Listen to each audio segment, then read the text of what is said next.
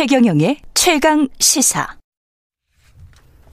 네, 이번 4월 7일 서울시장 보궐선거 후보하면 박영선, 오세훈 후보 떠올리실 텐데요.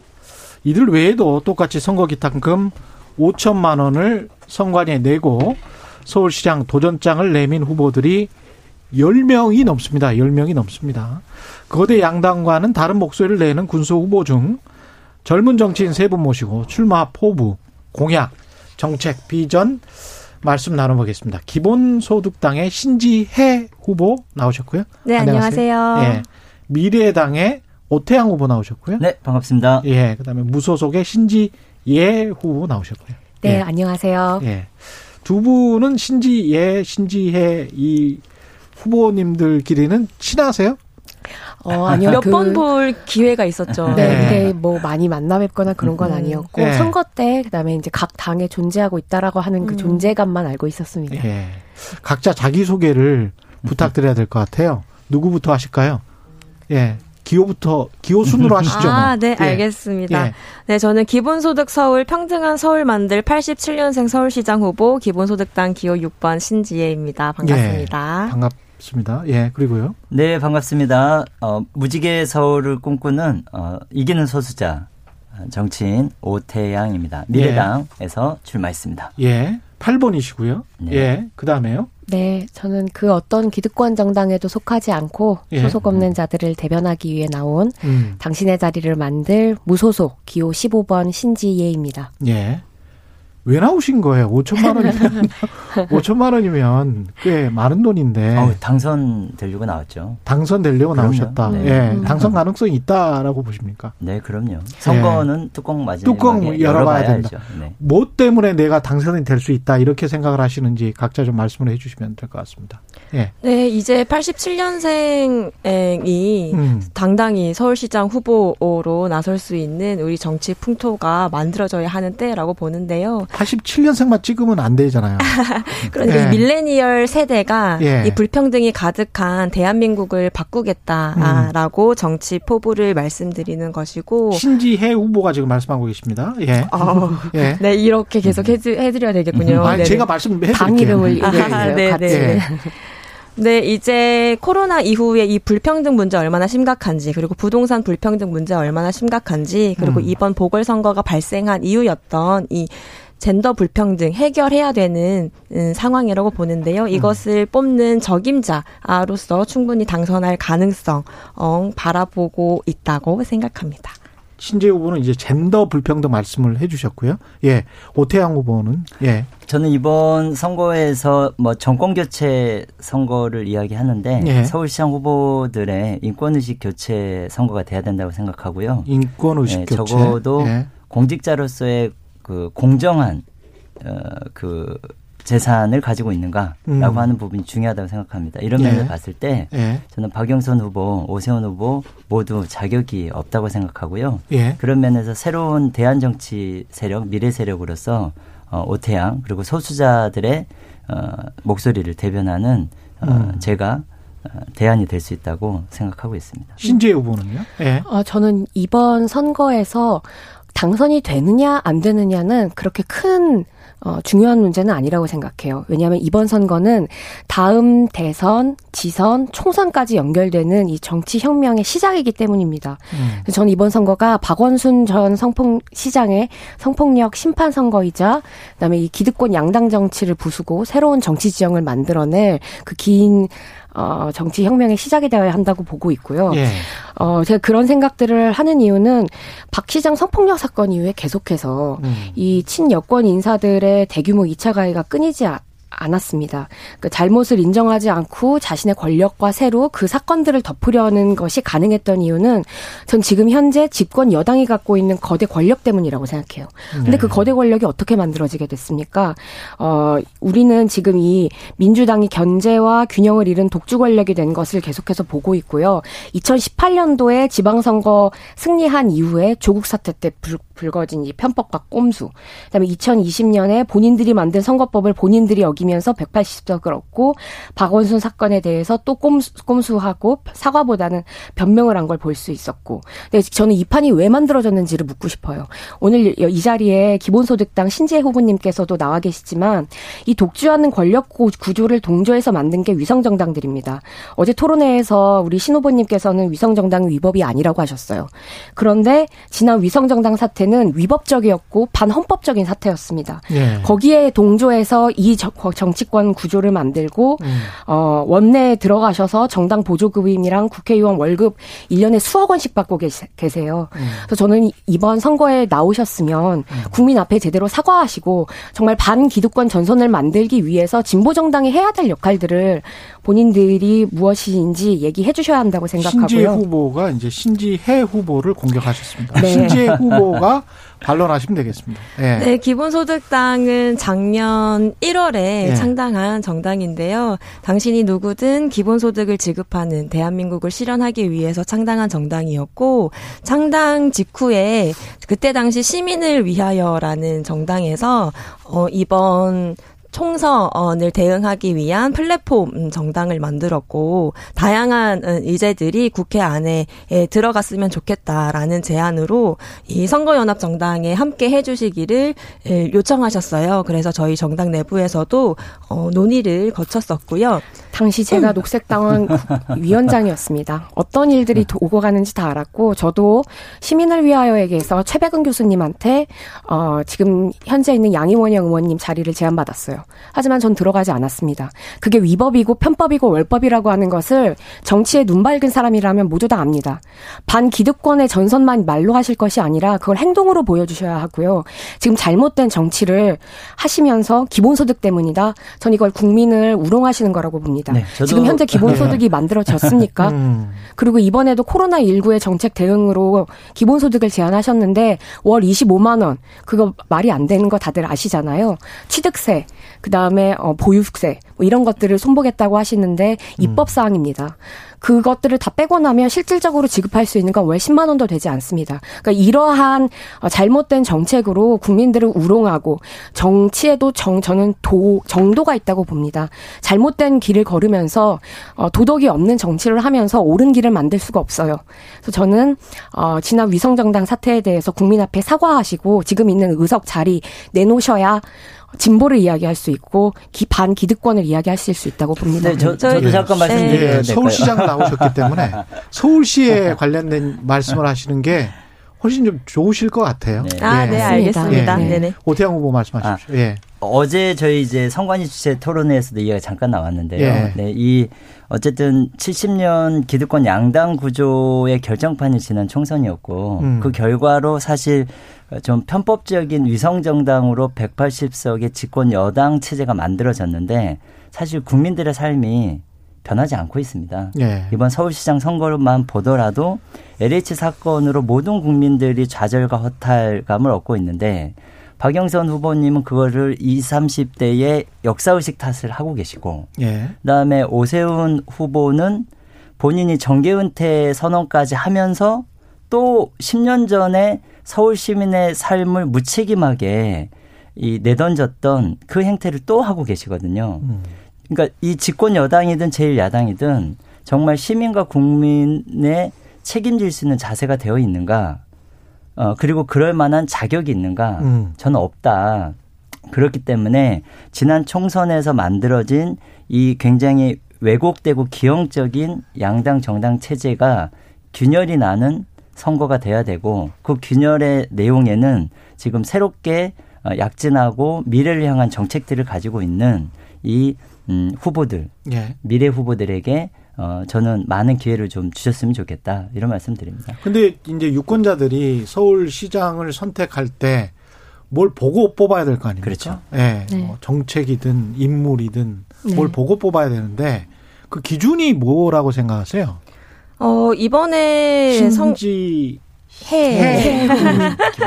네. 네, 신지혜입니다. 네. 네. 이번 선거의 명명을 어떻게 할 것인가라고 네. 본다면 애초에 이 보궐선거가 발생한 이유였었던 어, 이 젠더 불평등 문제 해결하는 음. 선거 그리고 모든 국민들이 이 코로나로 인해서 고통받고 있는 때에 이 재난 불평등 해결할 수 있는 선거 그리고 부동산 가격 폭등으로 인해서 음. 이 자산 불평등이 심각해지고 있는 상황에서 어, 이 자산 불평등 해소하는 부동산 불평등 해소하는 선거라고 만, 아, 만들어야 된다고 봅니다. 그런 음. 측면에서 이제 좀 새로운 서울의 민주주의의 기준을 어떻게 세워야 할 것인가를 선택하시는 선거라고 생각하고요. 예. 지난 기본소득당은 여러 의정 활동을 통해서 기본소득 공론화 법이라던가 아니면 기본소득형 탄소세 등을 발의하면서 새로운 대한민국의 상을 그리고 있는데 이제 서울에서도 실현 가능한 여러 가지 것들을 국민 여러분들께서 서울 시민 여러분들께서 직접 보시고 판단하실 때라고 생각합니다.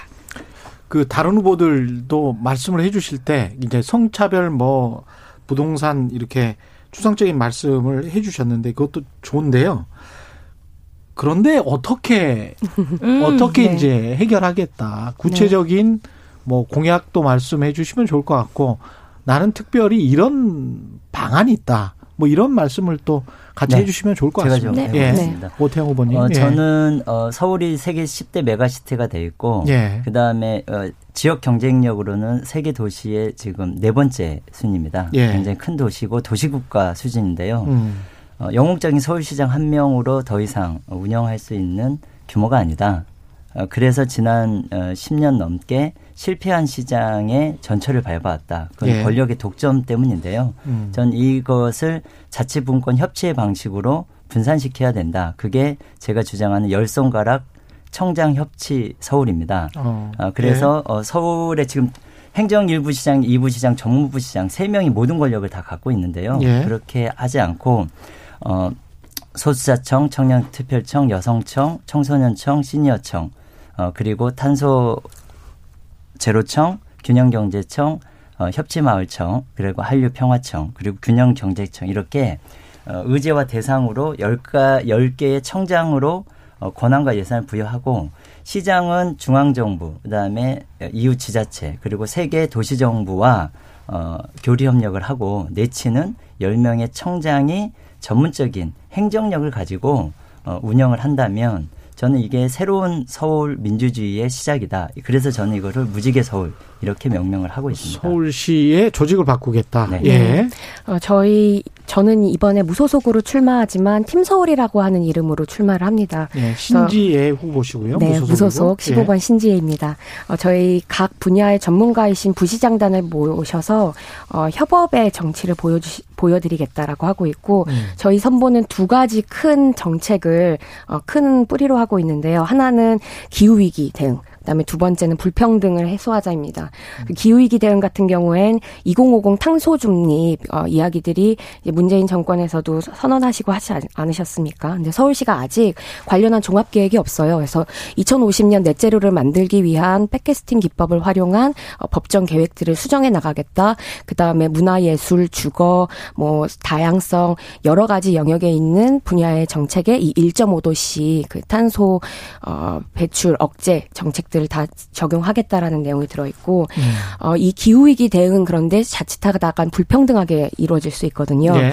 그래서 서울 시민이라면 누구나 누려야 할 최소한의 생활 기준선을 만들겠다. 그래서 소득, 주거, 돌봄, 건강, 교육 다양한 곳에 이 있는 복지 기준을 확대해서 환경 특히 그다음에 교통 여가 이런 곳에 기준을 마련하겠다라는 내용이 들어 있고요.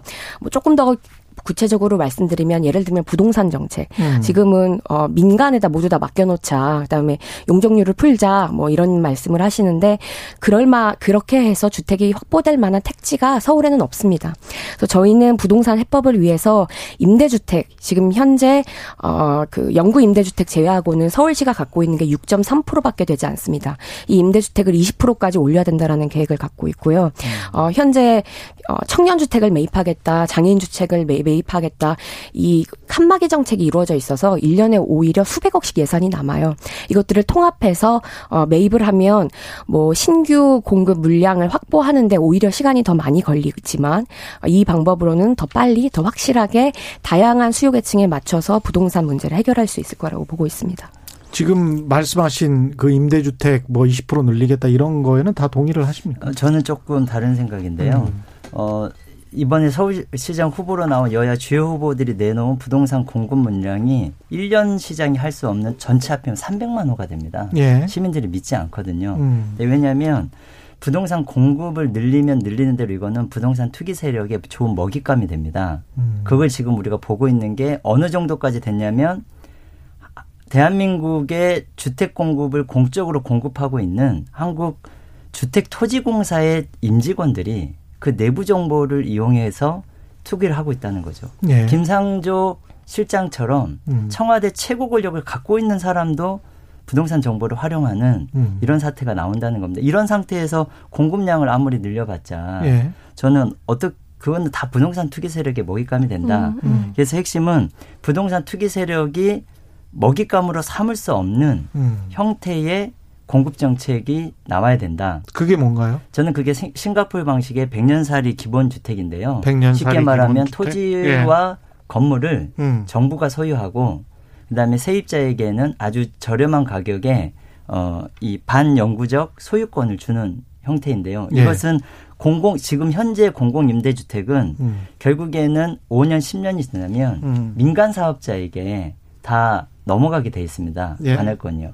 그래서 공공성이 현재 떨어진다는 거죠. 그리고 한 가지만 더 말씀드리면 강남에 우리나라에서 가장 많은 집을 가지고 있는 760채를 가지고 있는 다주택 임대사업자가 종합부동산세 영원입니다.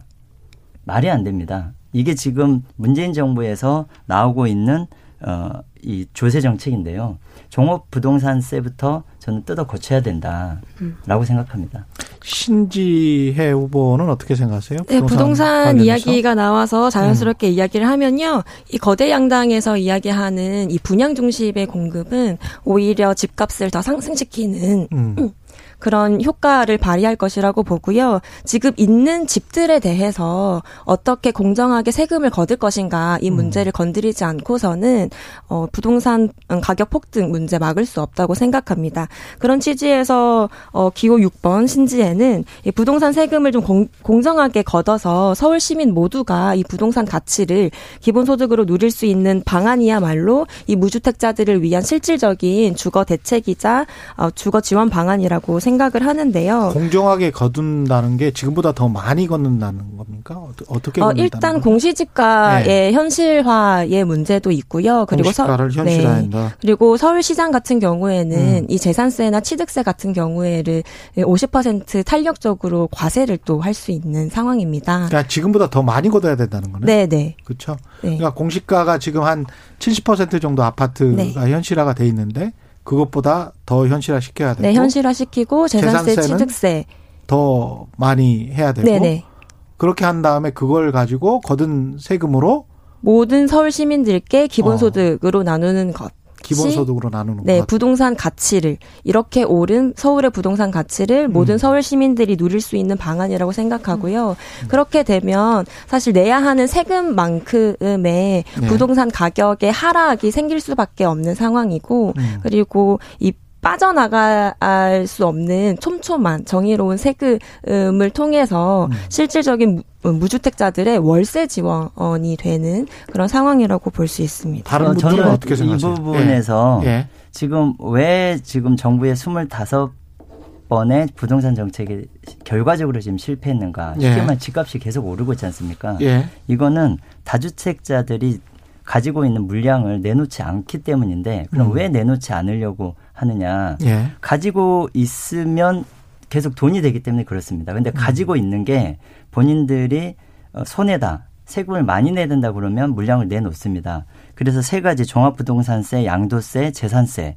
이 부분들에 대한 저는 전폭적인 다주택 누진적 과세가 혁명적으로 돼야, 되고 음. 누진적으로 네. 그렇게 되면 집을 많이 가지면 가질수록 본인이 세금 부담이 늘어나면 어, 물량을 저는 내놓을 수밖에 없다고 생각합니다. 음. 어, 이 정책이 저는 지금 집권 여당과 청와대로부터 안 나오고 있다. 왜안 음. 나오느냐? 예. 저는 거기 계시는 고위 공직자분들, 국회의원분들이 음. 다주택과 부동산 투기의 혜택을 누리고 있기 때문에 이런 과감한 어, 50%에 달하는 무주택자들을 위한 어, 주택 정책을 쓰지 못하고 있는 이유다 이렇게 보고 있습니다. 저는 장기적인 관점에서 기본소득 정책에 대해서 동의하고 그리고 해외에서 다른 나라들이 하는 것처럼 기본소득에 대한 행정으로부터의 실험 같은 것들을 해볼 수 있다고 생각합니다. 네. 근데 기본소득이 도깨비 방망이는 아니에요. 모든 게 다 기본소득으로 풀릴 수는 없습니다. 아까 말씀하셨던 방식으로는 어 정의로운 조세 과세와 어, 정의로운 분배가 가능하다고 하시는데 주택 관련한 정책들이 그 다음에 그 입법 사항들이 훨씬 더 저는 많은 것으로 보이고요.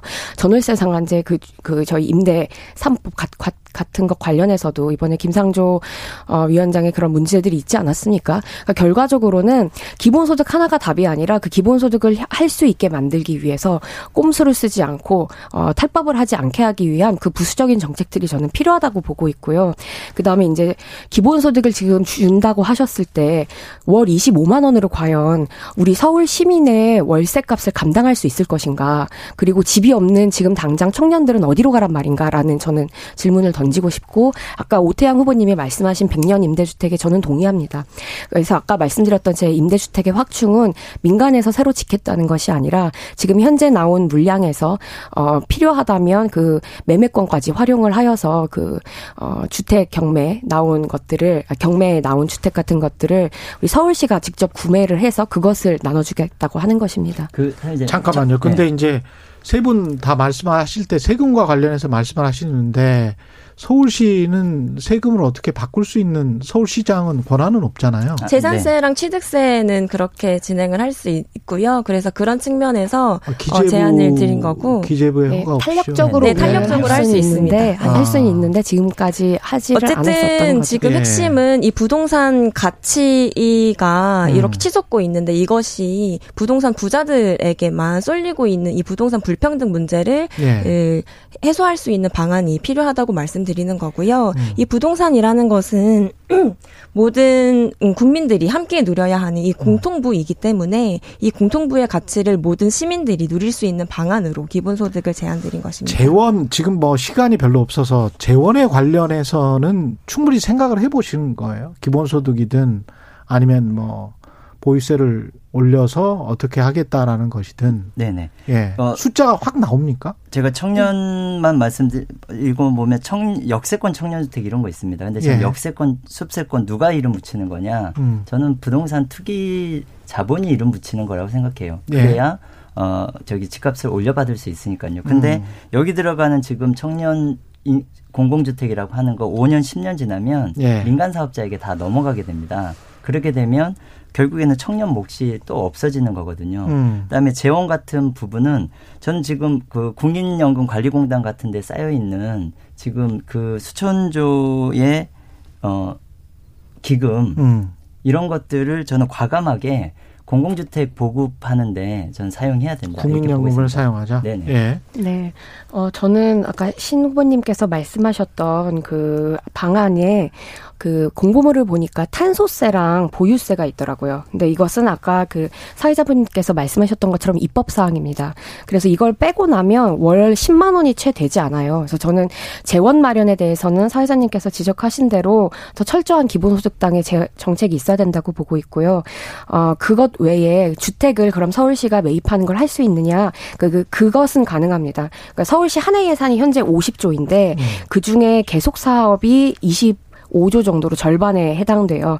근데 각 부서별로 이 예산들이 다 할당되어 있는 것이 정해져 있어서 그냥 매해마다 그냥 의뢰 그렇듯이 그 예산을 그 집행하게끔 계획을 만들거든요. 예. 근데 이런 관행을 없애면 어 2011년에 박원순 시장이 들어가서 그 예산 여력을 진단했었을 때 한 20%에서 30%가 가용 재원이 가능하다고 보고 있었습니다. 그래서 저는 못해도 한 10조 정도는 변경 가능한 예산이라고 보고 있고요. 음. 이를 시급하게 그 안정적 안정적인 주거 를 만드는데 그 서울시장이 앞장서야 한다고 보고 있습니다. 시간이 네, 뭐한 1분 반밖에 안 남았어요. 아, 마지막으로 네. 세분 다 3040 청년 세대라고 볼 수 있는데 기성 정치, 기성 세대 어떻게 에, 비판을 하실 건지, 예, 비판하시는지 그 말씀만 간단하게 듣고 한 30초씩만 말씀하십시오. 예.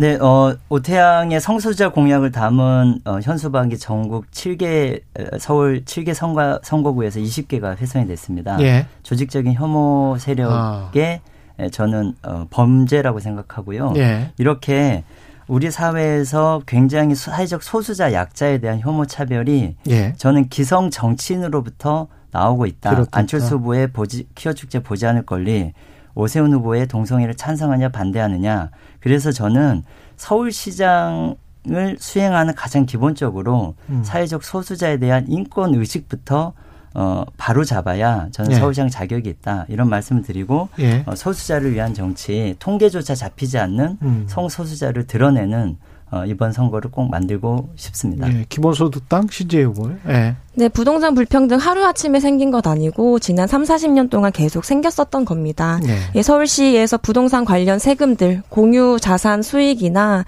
그리고 재건축 초과이익 환수금 예상되는 거 이렇게 합치면 6조 원 가량 충분히 서울 기본소득 시작할 수 있는 어, 시, 재원이 될 수 있고요. 이제는 이 치솟은 부동산 가격 그리고 같이 모두가 서울 시민들이 누릴 수 있는 권리로 만들도록 하겠습니다. 예.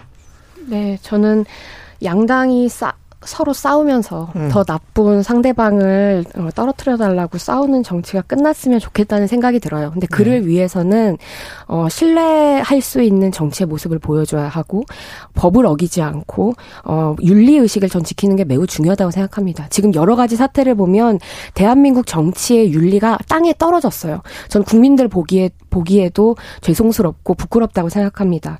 그래서 저는 다시 이 신뢰관계를 회복할 필요가 있다. 법치주의와 윤리주의를 다시 우리 정치인들이 머리에 새기고 특히 젊은 청년 정치인들은 어, 그것을 바탕으로 서로 협력하고 음. 어, 연대할 수 있는 정치가 되기를 희망합니다. 예, 방금은 무소속 신지혜 후보였고요. 예, 지금까지 기본소득당 신지혜 후보, 미래당 오태영 후보 그리고 무소속 신재 후보였습니다. 고맙습니다. 네, 감사합니다. 감사합니다. 오늘 말씀 감사하고요. 예.